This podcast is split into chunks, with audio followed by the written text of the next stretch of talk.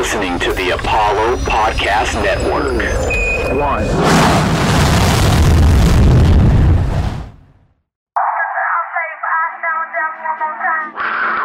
To win championships, you've got to have a championship organization. Drexel, oh, what a pass to Anders. Hakeem follows. Dorian Branch fires, he converts. Grimes again. Tough shot. Oh, drops and Pull up three in transition for Angela Harris. Jerome says not tonight, not in Houston.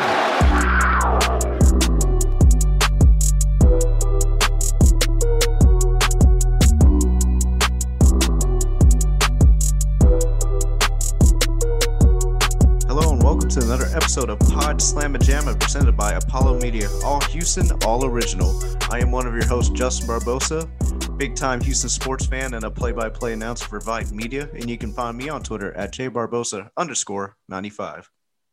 And I'm your second host, Akib Ghazi, and you can find me on Twitter at Akib underscore Rockets. And be sure to follow the official Apollo Media account at Apollo HOU, as well as hitting the subscribe button on iTunes, Spotify, or wherever you listen to your podcasts. We'd greatly appreciate it.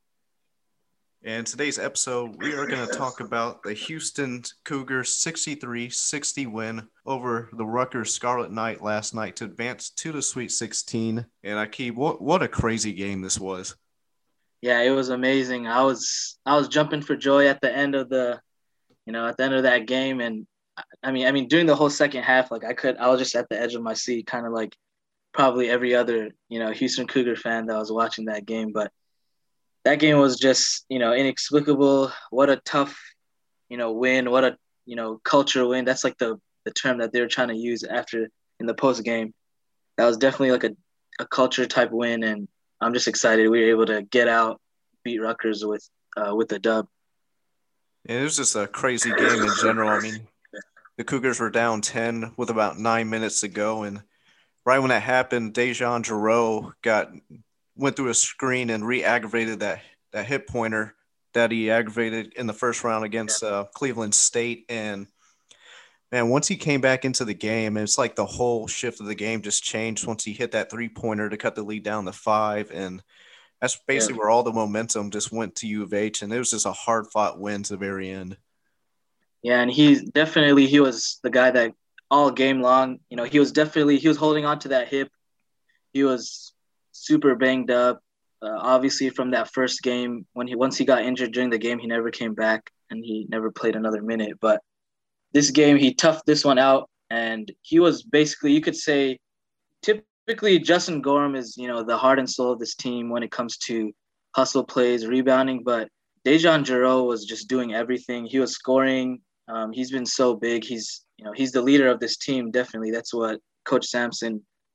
He's he's called uh, DeJon our leader. So definitely he was that guy for us throughout the game. Of course, we had uh, Quentin Grimes do his thing as always. You know, putting up 20, a twenty piece uh, like he usually does. So that's nothing new from him. But what a game from Grimes and. Um, just I want to talk a little bit just to let you continue on before that.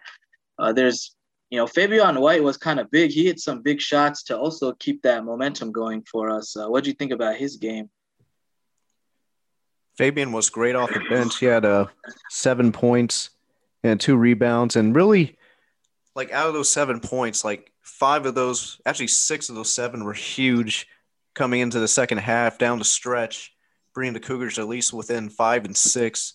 The first shot he made was at in the within the inside, within 10 feet of the rim where he got fouled and that bank shot two pointer got the and one to go in and then he had that wide open three top of the key, bring the lead down to at least six.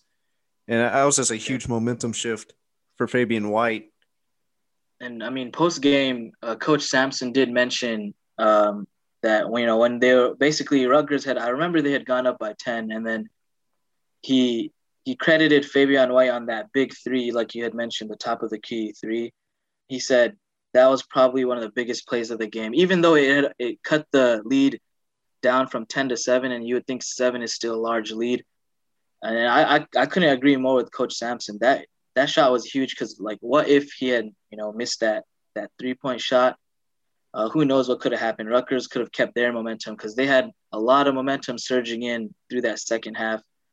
Like I had said, they they got it to 10 point they, they got it to a 10 point lead and then from there on we at least the cougars did try to keep it close and they eventually were able to come out with the dub but uh, what what went through your mind justin whenever uh, you saw that tip in from uh, uh, off the bench, uh, Mark. What I mean, what went through your mind when he got that tip, and then when he had that and one?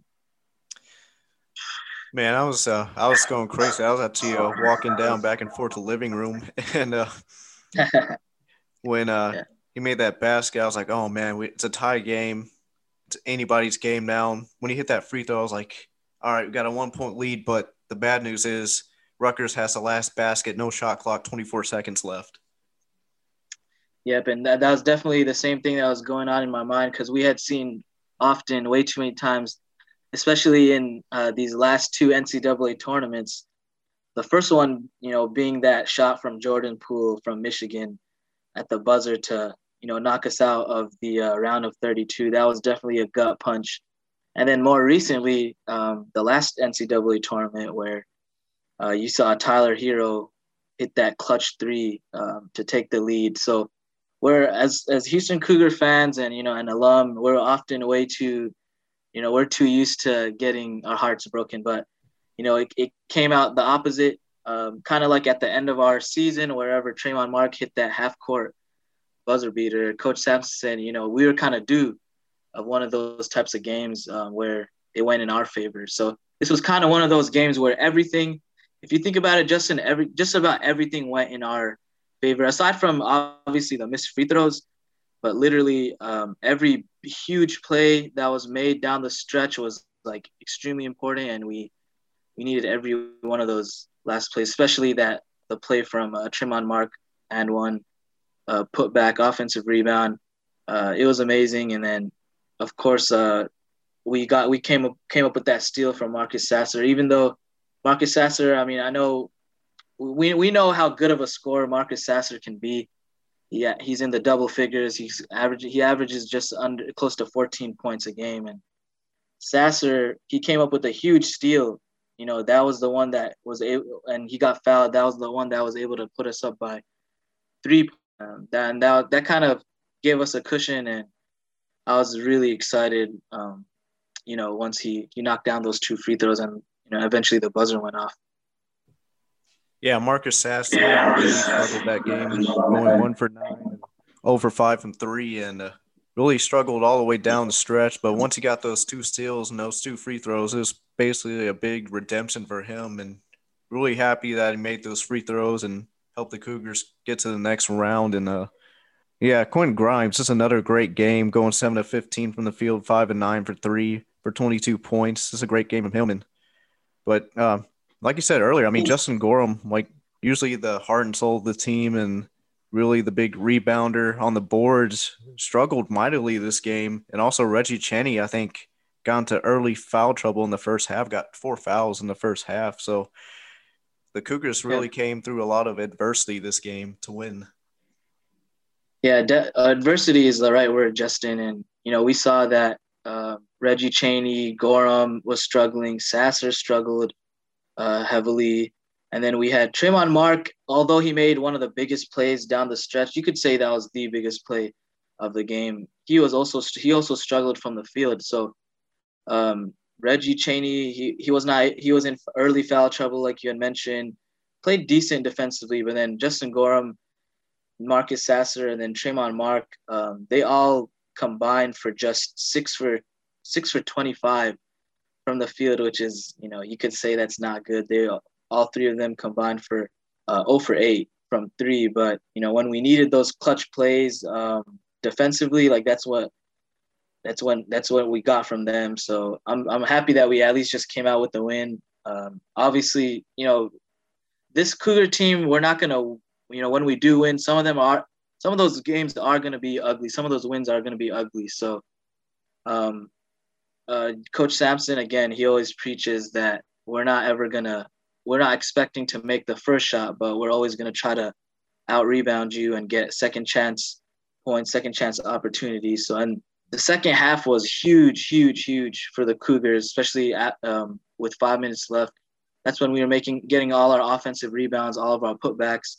Uh, Quentin Grimes, I remember he had a, a, quick putback from an offensive rebound, and he had that huge three um, to cut it. I believe I think it was like to cut it with after he had missed those two free throws. If you remember, Justin, he had that huge three from the logo. So we're gonna definitely have to start calling uh, Quentin Grimes logo Q because a bu- you know during the season and a bunch of times uh, in in this NCAA tournament, he's hit some huge threes, and he was like you said, like you mentioned, he was five for nine from three. So you know, anytime you get someone that's five for nine from three, that's that's super big. And and what, what does he shoot, Justin? Like I think above forty percent. I want to say like that's that's like NBA type type level uh, scoring. So yeah, he's remember, he's definitely been our best player.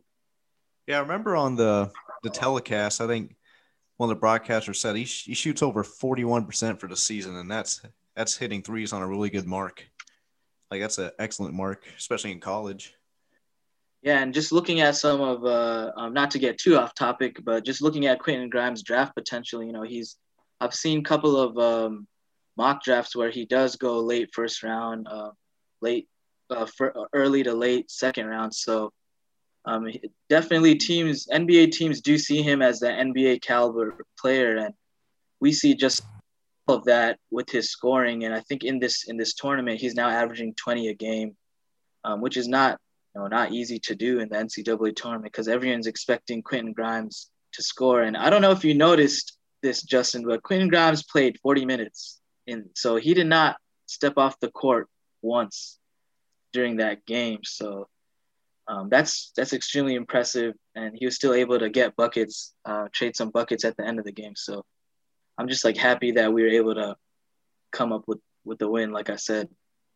And that's just leadership. That's how far Quentin Grimes has uh, come along since uh, his first season here last season. Uh, and we talk about a lot on the on this podcast how uh, Quentin Grimes in his first season with the Cougars was you know very inconsistent, had some really good games, and then be some games where he's just in single digit scoring, and he really you know embraced the culture and really turned it around this season. And now we're seeing it pay off in the tournament. I mean, playing 40 minutes, not, you know, taking a breather at all. I mean, that's just leadership and culture. Yeah, and um, so that's that's the guy that you know I, I I knew from last season that if he just bought into this program, he would be something special. You know, he'd be like that Rob Gray type player or that Corey Davis type player that could lead this you know program uh, in scoring and also defensively as well. So he's he's done that and then some this season. You know, he was uh, third leading scorer in in the conference, uh, in the American, and uh, he was co-player of the year. So he definitely has lived lived up to that expectation. You know, coming out of high school now, and he's a junior, so we'll definitely see him grow and develop even as a, a professional. But that's gonna be that's gonna be it for this segment. But coming right up, uh, we will be discussing uh, the uh, Houston Cougar women's basketball game, their last game that they had played um, in the season, and they had beaten ASU, and uh, we'll we'll get back to that in just a moment. Looking for a better way to rep H Town? Be sure to check out ApolloHOU.com for Astros and Rockets apparel you can't find anywhere else. Use promo code LAUNCH for 10% off at checkout. Apollo HOU, all Houston, all original. And continuing on here at Pod Slamma Jamma, presented by Apollo Media. If you enjoy the show, do us a favor and drop a review or leave us some stars. Uh, we'd greatly appreciate it. Justin, now we're going to get to the part where we talk about the Houston women's basketball team, and um, they they were able to come up with the win against uh, Arizona State University, fifty to forty eight. Uh, what did you think about that game? Last final game of uh, the Houston women's, uh, the final game of the season. It's a really great win to end the season because uh, U of H had a down season last year, and just a great bounce back year for Ron Hughey and company, finishing third in the conference, and you, they were just just short of making the tournament. They were the first four out, and and you we, we were talking about before the show. You're saying that uh, if one of the teams in the tournament had COVID problems, U of H would have been the next in. But overall, it's a very successful season and a season to look forward to next year with a lot of players returning and with the potential of Julia Blackshell Fair, who had a season ending injury just before the season ended, who's also a senior, but with the new uh, eligibility rules with COVID, and she gets an extra year to come back. So, yeah, I mean, that it was definitely a great season. Um, and I, I, expect more from them even going further next season. They had some great wins this year. They did beat uh, number 13 ranked USF um, earlier and uh, well late in February, uh, and that really kind of set the tone. I would say for this program, they they weren't able to you know in the conference championship. Uh, they made it to the semifinal. They came up short against U- UCF.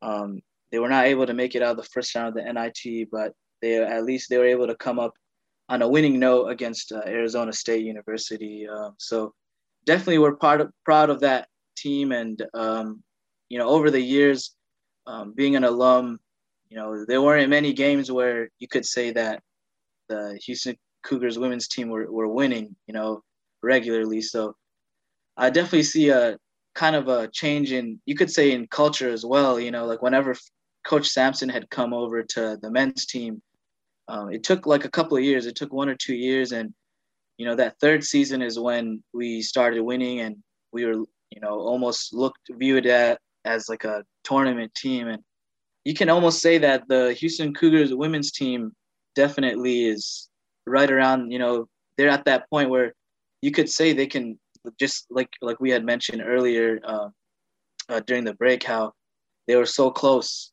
to uh, making it to the to the women's tournament and uh, they were just literally they were that first team. Had a team dropped out due to COVID, they would have been in there for the first round. So uh, a great season overall, and we're definitely proud of this team.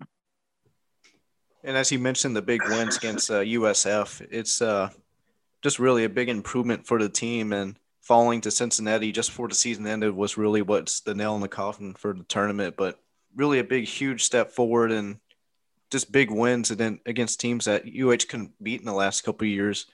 We're going to see a lot of players return next year. Only two seniors on this year's Cougar team, and uh, Erica Sidney, who finished uh, one of seven two points against the win against Arizona State, finishing her fifth year. We'll see potentially Julia Blackshell Fair return due to the COVID regulations that with the extra eligibility other than that, we're going to see pretty much the whole team return. Got Bria Patterson, who's a sophomore, redshirt sophomore Maya Crump coming into her junior year next year. Diamond Gladney's going to be a senior, and Brittany Onyehe going to be a junior next year. And also the the big freshman Layla Blair, who made her debut this season, coming back for her sophomore year. I mean, just a lot to expect next year, and you got the whole team just about returning. So a lot, lot to expect going into next season, and really a big round of applause for Coach Hughey and the UH women's staff. So if you were if you were to take a you know a gun to your head, Justin, would you say that this you know this team you know they could you know make a run next season and make it to the NCAA tournament? That's what it's sounding like right now. Absolutely. I mean, uh, in our predictions before uh, the season started, we predicted the UH women teams to finish around at least fourth or fifth, and and the actual like preseason rankings, I think they're predicted to finish seventh in the American. So they they exceeded all expectations and finished in third place. And yeah, I, I think they'll definitely make a run at the tournament. You know, they regroup and really focus and you know make sure they beat the teams they're supposed to beat. You know, I think they can make a run because I think that last game against Cincinnati where they dropped right before the season ended, that was they were the first four out. If they if they would have won that game, they probably would have been the first four in. But just a great season for Ron Hughey and the UH women's team. Yeah, I couldn't agree more. That Cincinnati game, um, and you know, I, I I frequently keep up with this women's team, but that Cincinnati game was definitely huge for us. And I think had we just gotten that one win, it would have almost been, you know, kind of like a done deal that Houston would have, um, this women's team would have made it to the tournament. So you can almost say they were just one win or one loss away, or one win away, uh, I should say, from making the tournament this season. But Um, just overall great a great job. Just anytime having you know with with the crazy year that it's been with COVID and injuries and all that piling on together and still being able to come up with a 17 and 8 record, a very very respectable record, and as well as beating one of the top teams in America in USF.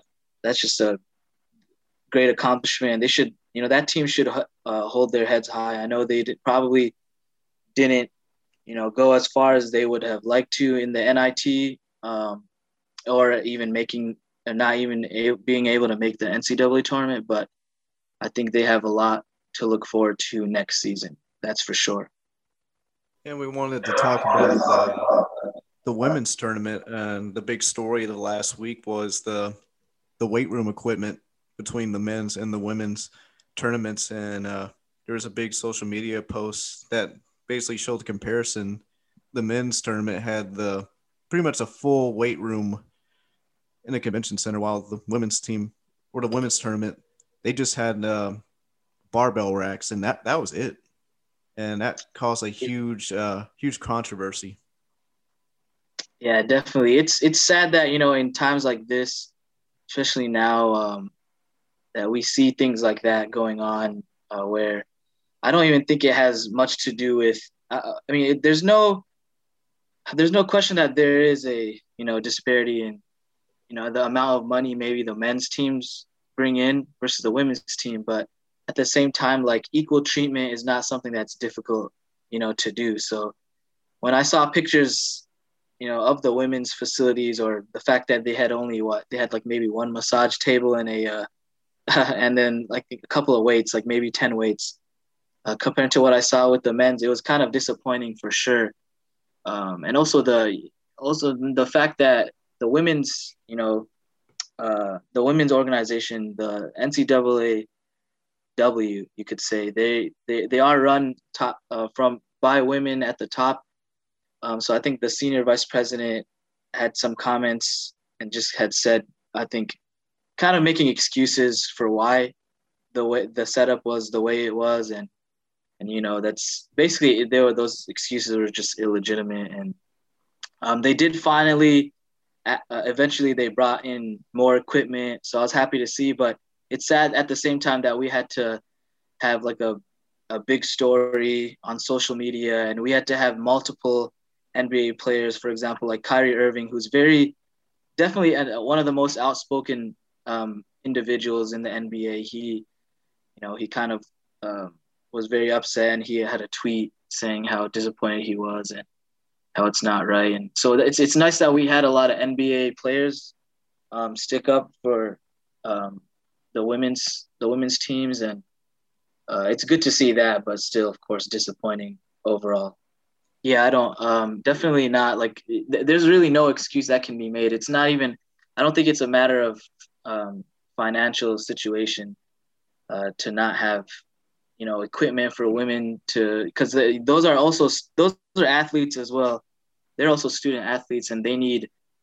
They definitely need that extra equipment um, you know, to get them prepared for their games, get their bodies right, get their minds right. So it doesn't make sense to me that there were a bunch of basically a bunch of BS excuses I could say um, for from the organization as a whole. Um, but I'm glad it just at least it got to a point where they brought in more equipment for the women to uh, train with.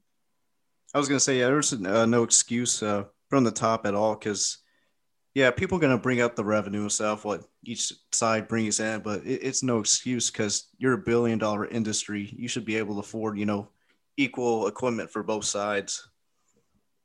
Yeah, most definitely, and that, I mean, I couldn't agree with you more about you know the whole revenue stuff. It's like that's not the excuse.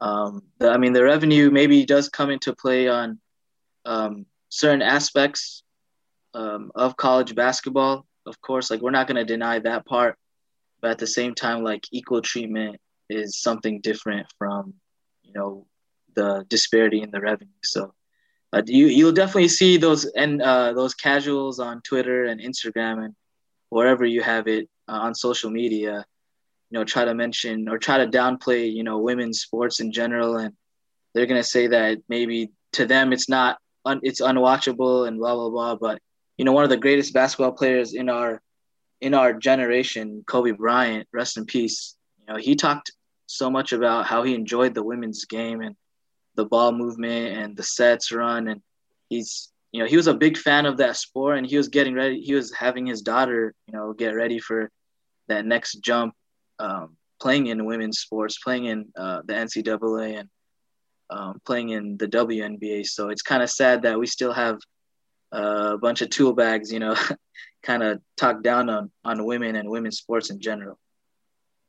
Coming right up on Pod Slamma Jamma, me and Akib are going to discuss our predictions for the UH men's team going against Syracuse next week. Looking for a better way to rep H Town? Be sure to check out ApolloHOU.com for Astros and Rockets apparel you can't find anywhere else. Use promo code LAUNCH for 10% off at checkout. Apollo HOU, all Houston, all original. And as the men's team moves into the Sweet 16, they play the Syracuse Orange, who defeated the West Virginia Mountaineers with the score of 75 to 72. And uh, I'm kind of optimistic about this game after that tough game against Rutgers. Rutgers actually defeated uh, Syracuse by about 13 in the regular season, but I am kind of worried about Syracuse's uh, 2 3 zone. Yeah, most definitely. Um, that's something that it's it does cause trouble for certain teams that two three zone, especially with with U of H. You know, we're not typically known to be like a outside of maybe Grimes and Sasser we're not that great of a shoot, um, you know, a shooting team. So that two three zone, it's it's possible that you know we might have some trouble, but that should open up some more looks from the perimeter. Justin, I, I do believe so. So I do still think we have that advantage over Syracuse. And, and what I'm mostly my concern is really uh, it's actually not going to be too much of that two three zone. It's going to be on the defensive end for us for Houston. Um, you know, seeing that they Syracuse has some, you know, amazing shooters on their team. Uh, they've got, of course, Buddy Boeheim, who's one of the uh, best players in the country, and he he averages 18. So he, he's like on the scoring end, he's like similar to Quentin Grimes, and he he averages just about 40% uh, from three on eight attempts. So he's definitely a guy that's we're gonna see him on in the next level, you know, in in, in the NBA, kind of like Quentin Grimes, and he's the guy that I'm most, you know, afraid of. He's he's that one guy that, you know, uh, he's gonna be the last person on the court that you want to leave open. And outside of that, they have some very they have some pretty good shooters as well. Um, Alan Griffin, who shoots above 36 percent, and then Girard is uh, he's pretty he's a, a a double figure type scorer who shoots 33 percent, but he's at the same time pretty good. And we noticed that they were just it was just a barrage of threes when they had played um, West Virginia. So they had hit 14 of 31, so over 45% as a team. And they all got started with uh, Buddy Boeheim, Buddy Boeheim in the second half when, you know, he kind of torched uh, the Mountaineers. Uh, what did you think about his game and, you know, looking ahead to the game against the Cougs? Yeah, he's going to be a big problem to because he shot six of thirteen from the game. That's a really good rate, and but also not too much of a worry because you know as long as the Cougars defend the perimeter and rebound, I mean they should be okay. But yeah, as I mentioned earlier, Rutgers did defeat Syracuse with a score of seventy nine to sixty nine back on December eighth. So that gives me a little bit of hope, especially you know, how tough you know Rutgers played us. And credit the Rutgers. I mean, they had a great game plan for the Cougars and really beat the Cougars for most of the game at their own game plan with the rebounding and defense. UH is able to pull through, but Cougars are able to uh, able to defend and uh, guard Boeheim, contain him. I mean, I think we should be able to win this game by ten. But in March Madness, you know, the seedings don't mean anything when you're deep in the tournament. You know, it's all you know fair game. Yeah, it is fair game, and uh, um, at, and in the post game uh, last night, when um, Coach Sampson discussed uh, the different the lower seeded teams he said if had you watched one of those games, um, like for example Ohio State, they were upsetted by the 15 seed. He said had you watched one of those games, you wouldn't be able to tell which team was a two seed and which team was a 15 seed. So that's just kind of how things are with this tournament. Eh, you know, the the you know anything is impossible. So, um, or anything is possible. Sorry. so it's like it just it's not something that we can fully say that you know Houston the Houston Cougars should come out on top. Obviously, on paper, they're a better team overall. We defend better than Syracuse. We um, attack the basket just as well, and at the same time, we rebound better than almost any team in the country. So, um, if we if we do what uh, what's part of our culture, what we're taught, rebounding, defending, I definitely see us coming out with the win. But we definitely got to keep an eye on um, Buddy Boeheim or Buddy Buckets, as they're calling him now in this tournament. Yeah, and also another key is going to be DeJon Jarreau's health with that hip. Thankfully, he has a week, whole week to recover. And uh, as you were saying about the lower seeds, uh, another big upset today as seven seed Oregon defeated number two seeded Iowa with a score 95 to 80. So, really, these lower seeds are playing with the big dogs.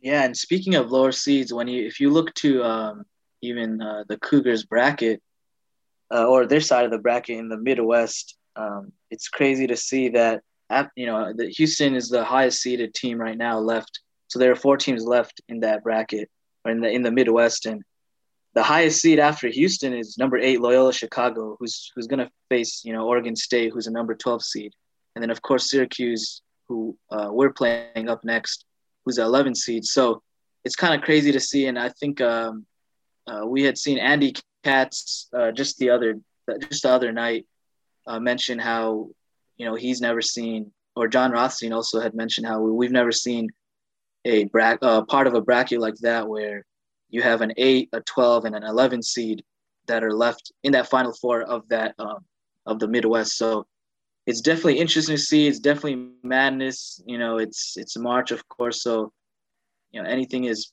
possible when it comes to these lower seeded teams. But I just I feel I still feel very you know good about this Houston team. We are still the favorites um, now, at least to win to win the Midwest. So let's hope for you know a Final Four appearance, and uh, let's hope on I think I believe on Saturday is when we do play uh, Syracuse. Um, let's hope that we were able to come up with a, a win and a good one for that. Hope for DeJon Jarreau to be be healthy that game. Yeah, and really another big key against uh, Syracuse is going to be Marcus Sasser hitting his threes. If he can get going, I could see the Cougars, you know, edging out at least a 10, 15 point win and as they break apart that 2 3 zone.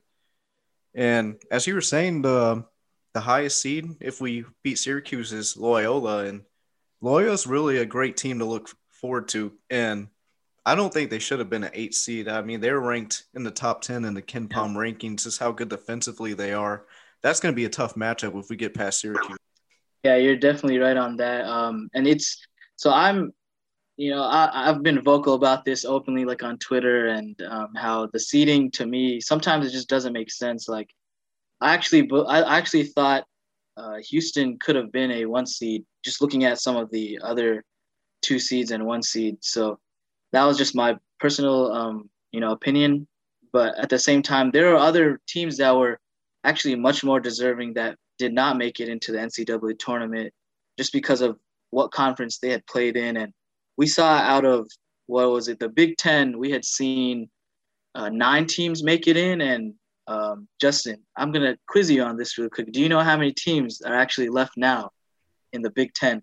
Um, are you aware? I think they're all knocked out, right?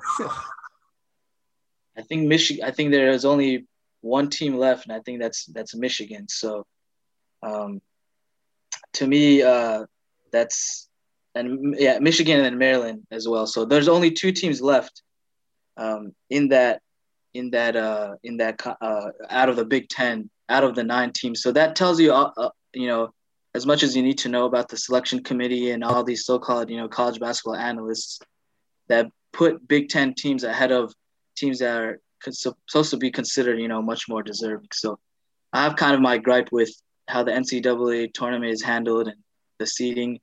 Overall, it's it's for the most part it's pretty good, but I think they rely too hev- uh, heavily on you know which conference if it's like a Power Five conference because very easily if you look back at uh, our conference, the American Conference, we could see three to four teams make it, you know, into uh, the tournament. Of course, Wichita State barely made it. You know, in that tournament. There, unfortunately, they had got knocked out in the first four in that first round. So, but definitely we could see other teams, you know, make it into the tournament that, are, in my opinion, that are more deserving. Yeah, and in the American, the last few years we've seen uh, Cincinnati had its run until this year, and then Memphis last couple years have been a bowl team. See Temple make it, and then UCF back when it had Taco Fall. I mean, American is a you know good basketball conference. It's kind of a down year this season, you know, with U of H and Wichita State only making it. But as you were saying, really the the bias of the Power Five conferences when it comes to the tournament, and also like football wise as well. I mean just a lot of bias with the seedings and rankings and all that. Yeah, and I mean, I'm glad at least that the NCAA tournament is a tournament where you have um, 64 teams, um, and then you have the other teams that are able to play into that um, 64. Um, so I'm glad that it's like a, a wide enough, you know, group to where you can see some of these lower seeded teams like Loyola Chicago get a chance at making a deep run you know, in that tournament, like an Ohio University, um, and then of course like a Syracuse. Uh, those teams, uh, of course, Syracuse is in, is in the a- ACC, and that's a pretty good conference already. But you get to see these tournaments that, or these uh, teams that rather, that don't really get much credit during the season because of several reasons. Maybe the conference that they're in, or maybe they have an injury, or maybe just one bad loss here and there um, or just not enough teams that they had played that were good.